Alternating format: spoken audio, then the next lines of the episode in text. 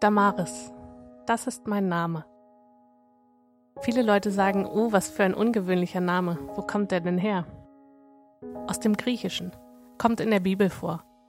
Genau genommen ein einziges Mal, in einem einzigen Satz. In der Geschichte über die Apostel und ihre Missionsreisen. Doch einige Leute schlossen sich ihm, Paulus, an und kamen zum Glauben. So zum Beispiel Dionysios, ein Mitglied des Stadtrats und eine Frau namens Damaris. Und es gab noch andere, die zusammen mit diesen beiden an Jesus glaubten. Dieser eine Satz, diese Frau, die in Athen von Gott hört, ist eigentlich total unwichtig. Sie taucht nie wieder auf. Eine No-Name-Person, ein Niemand. So fühlen wir uns wohl auch oft. Ungesehen, unwichtig. Ich gebe keine Heldin ab, leiste keinen großen Beitrag zur Gesellschaft. Bin eigentlich überhaupt nicht wichtig für die Menschen um mich herum. Für diese riesige Stadt. Aber lies mal genauer. Neben dem Stadtrat ist sie die einzige, die genannt wird, als Frau. Es muss wohl einen Grund dafür gegeben haben, warum sie so explizit erwähnt wurde. Und genauso kannst du dir sicher sein. Dein Name wird genannt. Und es gibt einen Grund dafür. Ein Grund, warum du hier bist. Ein Grund, warum dein Leben sich genau da abspielt, wo du bist. Damaris. So hieß die Frau in Athen. Ihr Name bedeutet im Altgriechischen die Geliebte. Wie unbedeutend dein Beitrag in deinen Augen zu sein scheint. Wie klein dein Leben im Vergleich zur Gesellschaft. Wie unwichtig deine Arbeit gegen die Mächtigen dieser Welt. Du wirst beim Namen genannt. Du wirst von Gott gesehen. Und du bist der Geliebte, die Geliebte.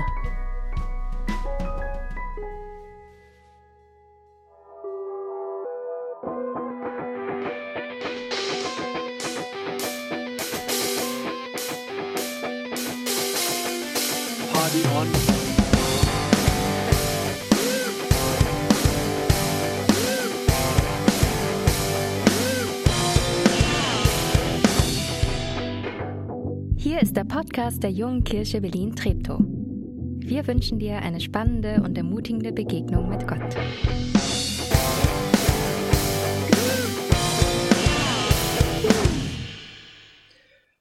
Sie liebt es, Fußball zu spielen.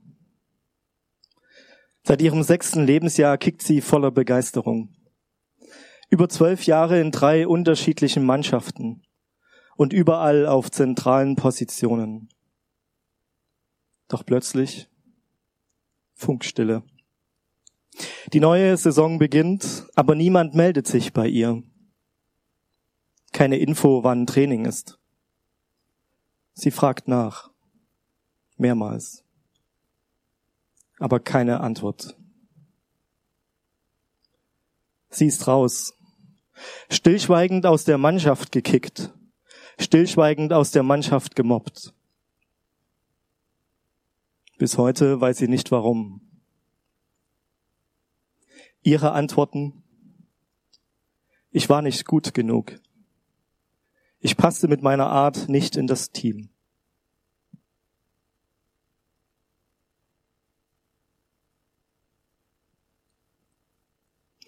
Erst vor wenigen Monaten hat sie es ihrem Freund gesagt. Vor wenigen Tagen ihrer Familie.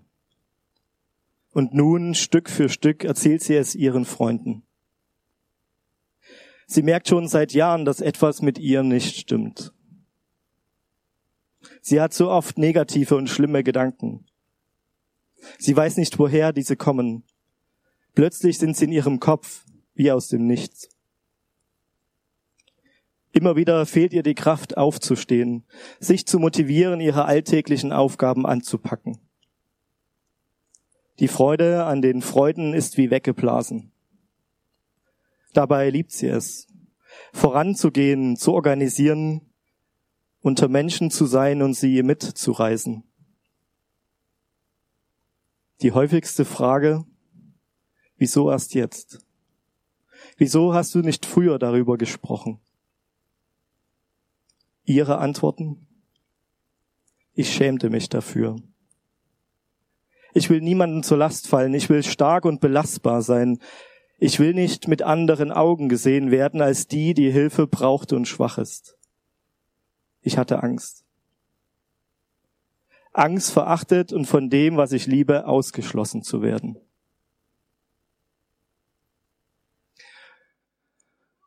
Zwei Frauen, die das erleben oder erlebt haben, die ich kenne, die nicht ohne Gesicht sind, die nicht gesichtslos sind, weil sie das erlebt haben oder erleben.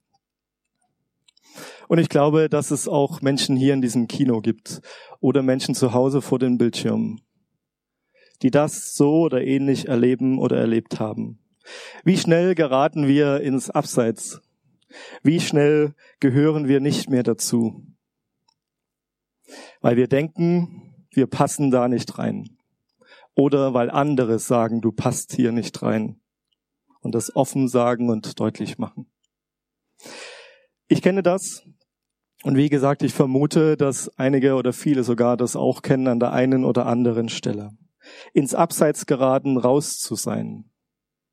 Aufgrund von Krankheit, aufgrund von fehlender Leistung, aber vielleicht auch von abhängig von Äußerlichkeiten. Zu dick, zu hässlich, die falsche Kleidung, aufgrund der Religion Christ zu sein oder Muslim, aufgrund der Herkunft Jude, Araber, Syrer, Eritreer, aufgrund der politischen Einstellungen zu konservativ, zu liberal, aufgrund von Meinungen zu gesellschaftsrelevanten Themen wie Corona, Abtreibung, Sterbehilfe, Klimaschutz. Egal aus welchem Grund ausgeschlossen zu sein, nicht oder nicht mehr dazuzugehören, tut einfach nur brutal und verdammt weh. Ein Phänomen nicht erst heute. Und damit komme ich zu dieser ersten Person dieser Predigtreihe, zu diesem No-Name. No-Name nicht, weil wir der Meinung sind, dass diese Personen, Personen No-Bodies sind, sondern weil sie tatsächlich nur sehr, sehr selten, manchmal nur an einer einzigen Stelle in der Bibel auftauchen. Und die erste unbekannte Person der Bibel ist tatsächlich nur an einer Stelle, wie bei Damaris, auch in der Apostelgeschichte aufgetaucht, also im Neuen Testament. Und diese Person erlebt dieses eben beschriebene Phänomen. Ich rede von Simon. Simon taucht auf in der Apostelgeschichte 9, Vers 43. Petrus blieb noch lange in der Stadt und wohnte während dieser Zeit bei einem Gerber namens Simon die einzige Stelle, wo Simon der Gerber vorkommt. Und zunächst sind eigentlich die äußeren Merkmale zumindest für uns gar nicht so negativ. Denn er lebte in einer Stadt, ihr könnt es auf der Karte sehen, die am Meer liegt. Links oben in Joppe hieß es damals, heute ist es ein Stadtteil von Tel Aviv, Jaffa. Er lebt dort also in einer Stadt, die damals und heute gut aufgestellt ist, denn sie ist eine Handelsstadt, weil sie am Meer liegt. Also ein guter Job und Geld zu haben war damals gar nicht und ist auch heute in dieser Stadt gar nicht so unwahrscheinlich. Und er hatte etwas Besonderes, was vielleicht viele von euch sich wünschen, was auf dem nächsten Bild zu sehen ist. Er hatte ein Haus am Meer. Er hatte ein Haus am Meer, lebte in einer Stadt, die wirtschaftlich blühte. Was will man eigentlich mehr? Doch dieser Mann, Simon, hat einen Beruf, wie es schon sagte, oder wie dieser Vers es deutlich machte, er war Gerber.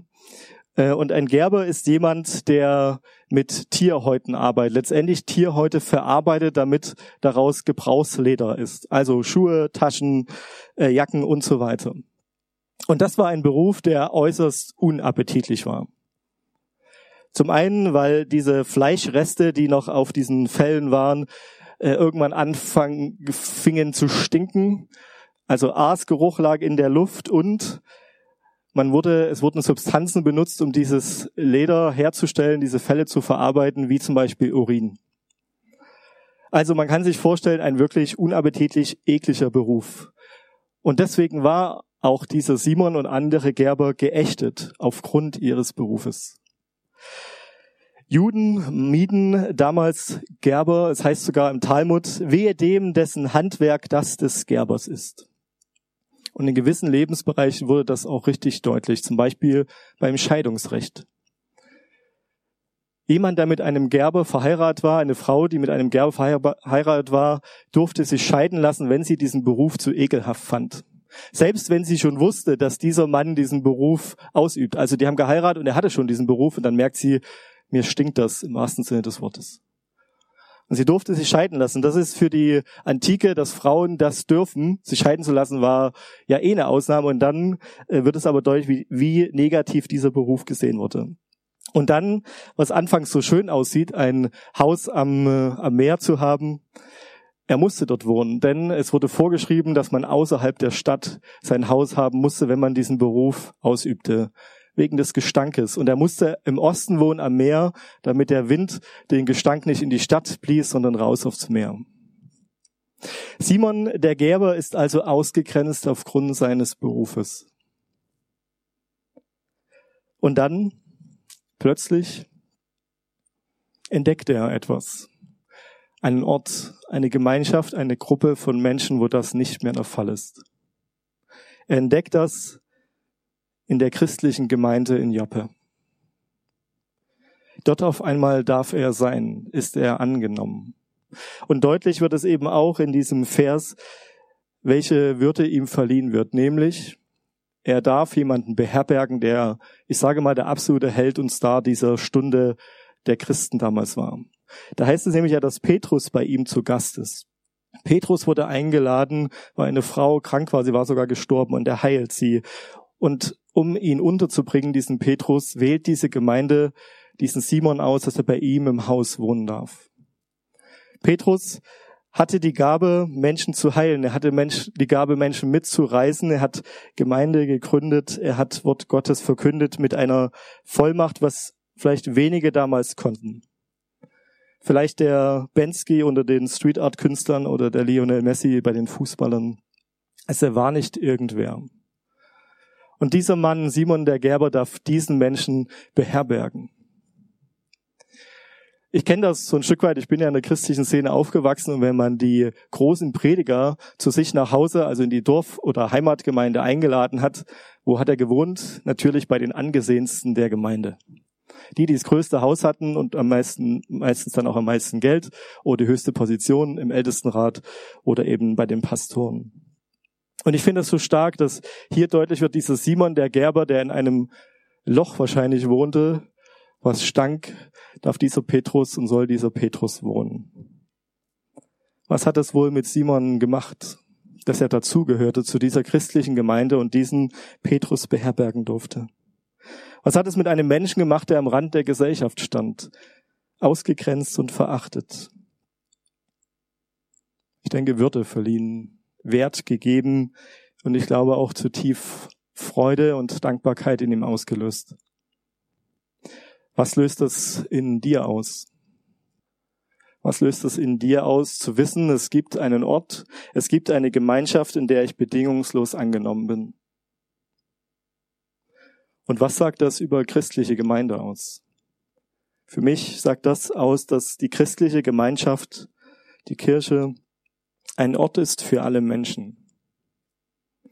Ein Ort, egal welcher Herkunft und Hautfarbe, egal welchen Standes und welchen Berufes, egal welche Religion und politische Einstellung, egal welcher Eigenschaften und egal welcher Merkmale.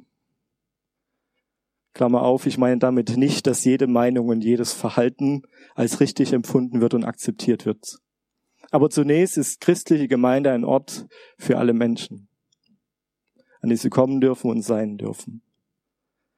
Was für eine schöne Vorstellung von Gemeinde. Gerade für mich als Pastor. Einen Ort zu haben, einen Ort auch mitzugestalten, wo das geht. Was für eine schöne Vorstellung und gleichzeitig was für ein hoher Anspruch an Gemeinde. Ein Ort zu sein für alle Menschen. Denn Gemeinde, das sind wir ja. Kirche, Church, Gemeinde, egal, ist ja nicht nebulös und irgendwie ein Begriff, der in der Luft hängt, sondern wir machen JKB aus. Wir gestalten diese Gemeinde mit.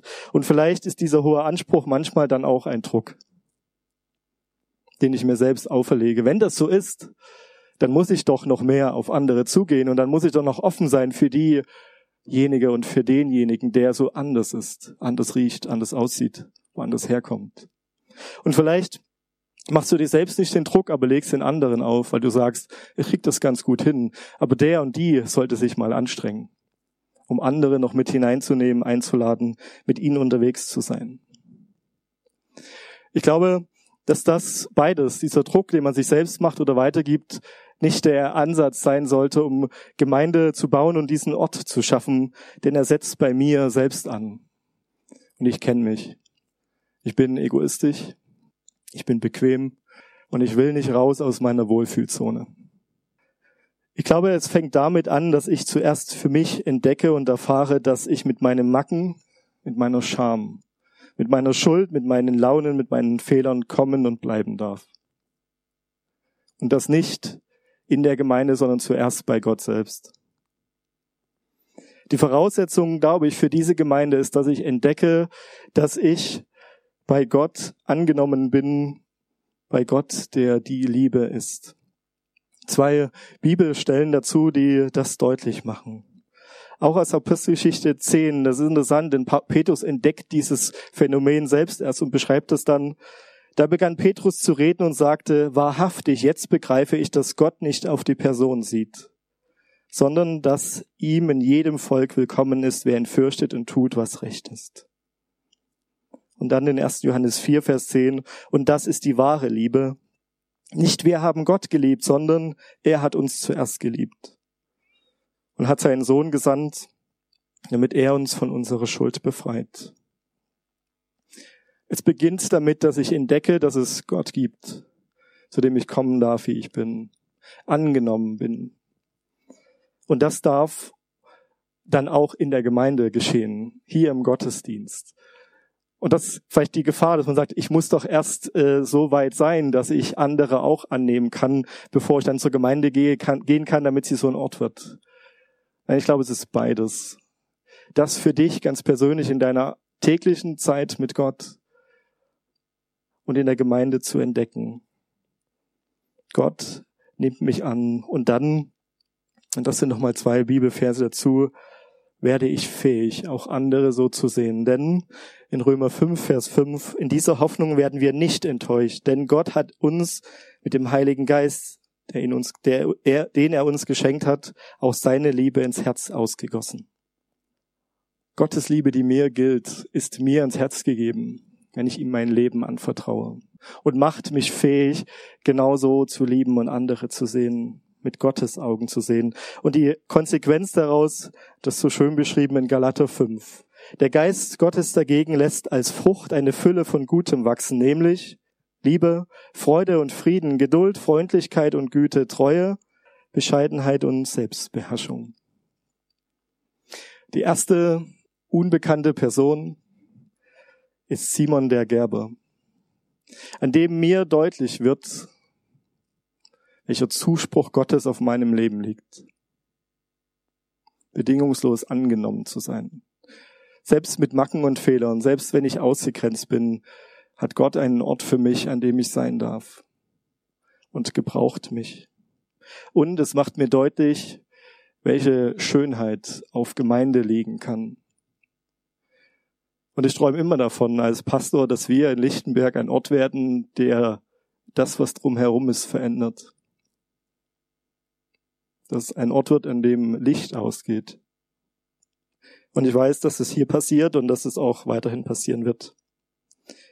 Simon der Gerber, Zuspruch Gottes und Schönheit der Gemeinde.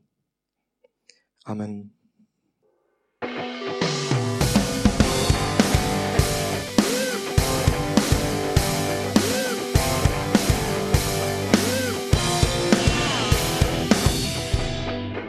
Schön, dass du diesmal dabei warst. Wenn du mehr über den Glauben erfahren möchtest, dann schreib uns gerne an info@jkb-treptow.de oder besuch uns einfach persönlich. Alle Infos findest du unter jkb-treptow.de. Wir wünschen dir eine gesegnete Woche.